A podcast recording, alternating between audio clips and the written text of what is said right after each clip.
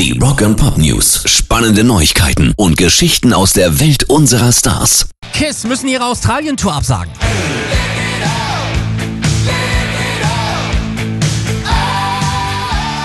Denn Sänger Paul Stanley hat sich eine fette Grippe eingefangen und damit ist nicht zu spaßen in seinem Job und auch nicht in seinem Alter.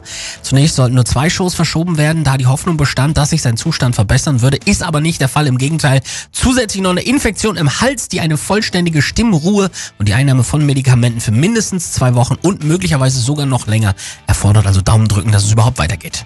Rock and Pop News. The Offspring wollen ihr neues Album Anfang 2020 veröffentlichen. I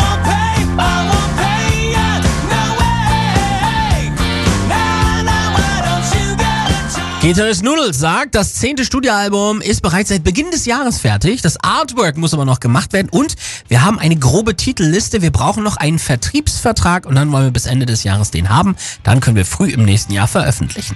Ursprünglich hatten die Jungs ja mal angekündigt, das Album kommt definitiv 2018.